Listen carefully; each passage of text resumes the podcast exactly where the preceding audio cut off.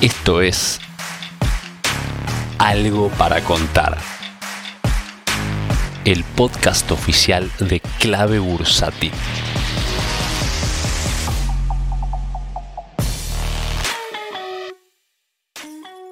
Muy buenas tardes para todos, estimados miembros de la comunidad de Clave Bursátil. ¿Cómo les va? Bueno, vamos a arrancar. ¿Qué está pasando? Y sí, sí señores, el Dixie sigue subiendo, aunque da pasos muy cortitos, pero está haciendo el nuevo máximo y en este momento me está rompiendo la resistencia que yo tenía marcada con una vela verde bastante interesante, dejando mecha por debajo contra la media de 10 y cerrando en este momento está en máximos del día. Este, bastante bullish el dólar. Aún así el oro también está subiendo, está en 1760, rebotando en un viejo canal. Pero atención con el dólar, atención con el dólar que está metiendo presión, euro debilitándose. Saben algunos que me empecé a interiorizar un poquito en lo que es Forex. Vemos el, euro debilitándose, dólar apreciándose contra el resto de las monedas más importantes del mundo. Con esto, un short divino que pudimos hacer con la soja. Eh, cerramos casi todo. Sigue bajando, está dejando una vela roja completa la soja, bastante preocupante. Hay que, hay que estar atento a lo que pase con la soja. El maíz, ¿qué pasa con el maíz? Sí, sí, el maíz diciembre Chicago también también vela roja completa, informe de luz en unos minutos, veremos qué pasa. Pero el maíz está ya muy cerca de la media de 200 simple en velas diarias. Hablo del maíz diciembre Chicago. El tanto la soja como el maíz local está quedando muy caro, a mi entender. Sobre todo la soja rosario. La soja rosario está cara. Vendan soja, muchachos. Vendan soja local, que la verdad que quedó muy cara. Sí, eso por un lado. Por el otro, el petróleo. Y sí, el petróleo, lo más bullish de todos los commodities. Aunque está, ayer dejó una vela con una mecha interesante en los 82 dólares cerrando en los 80, con 70, en este momento se encuentra en la misma zona. Sigo bullish el petróleo, pero no estaría mal tomar un poco de ganancia y esperar recomprar, aunque sea una parte de, los contratos de futuro que estén long, un poco más abajo, ¿no? Pero quedarse siempre con un poquito por si sigue subiendo y no nos da la oportunidad de volvernos a subir. Eso por un lado. Bueno, ADRs argentinos, ¿qué pasa con los ADRs argentinos? Preocupante lo de IPF, este, perdiendo nuevamente la EMA de 200, pero demostrar, mostrando una cierta recuperación intradiaria, la vela de la DR, ¿no? IPF local ya 905, pero sobre un soporte estático interesante en la zona de los 898, 900, es una linda zona para el papel, eh, me gusta IPF,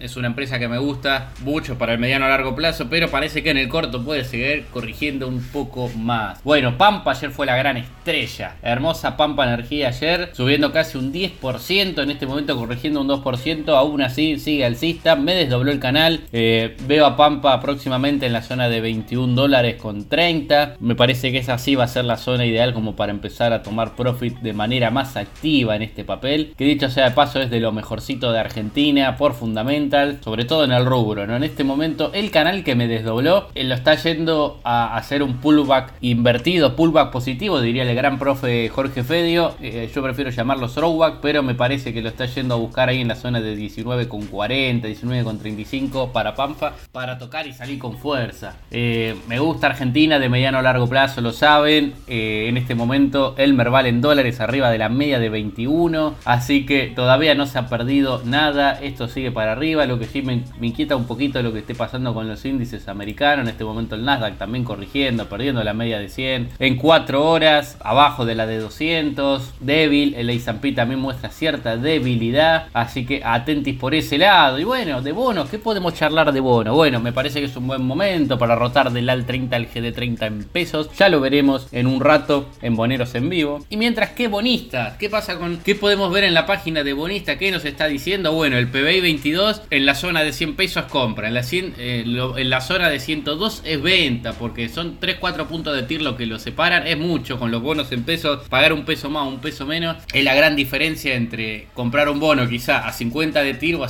55 Así que no es poca cosa eso. Nosotros cuando compramos y vendemos bonos tenemos que estar pensando si estamos parados en, este caso en bonos tasa badrar, en el precio que estamos pagando va a, influir, muchísimo en la TIR o en el rendimiento real que vamos a obtener con ese bono. ¿no? Bueno, el BNI 22 en este momento ya está caro. Eh, 60,90 no sirve, pero claro, un BNI 22 pagado abajo de 60 pesos nos estaría dando una TIR del 60%. En este caso tiene una TIR del 50 porque vale 60,90. Acá sí hay que tratar de ser lo más miserable posible y pelear los precios para el famoso rascar la olla. En cuanto a bonos en pesos, PBA y PBA, 20, PBA 25 y PBA 22 están interesantes, los bonos tasa Badlar, el TO 23 y el TO 26 pagan cupón en unos meses, enseguida debería aparecer la demanda, veo al TO 26 en la zona de 50 pesos próximamente. Y los bonos ser corrigiendo algunos, el par P muy lindo, en la zona de 1020, 1024, me encanta ese bono ser, me parece que tiene mucho para comprimir. El upside que tienen tanto el par P como el QAP es recontra interesante.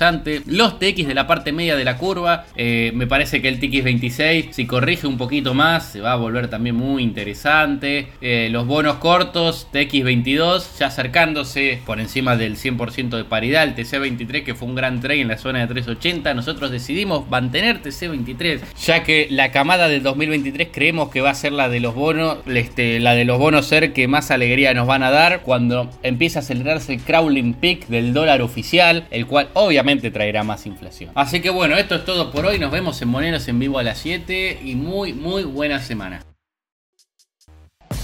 Si querés enterarte de la última información del mercado en tiempo real y sin costo alguno, súmate a nuestra comunidad de WhatsApp en clavebursátil.com barra comunidad, un espacio de inversores para inversores.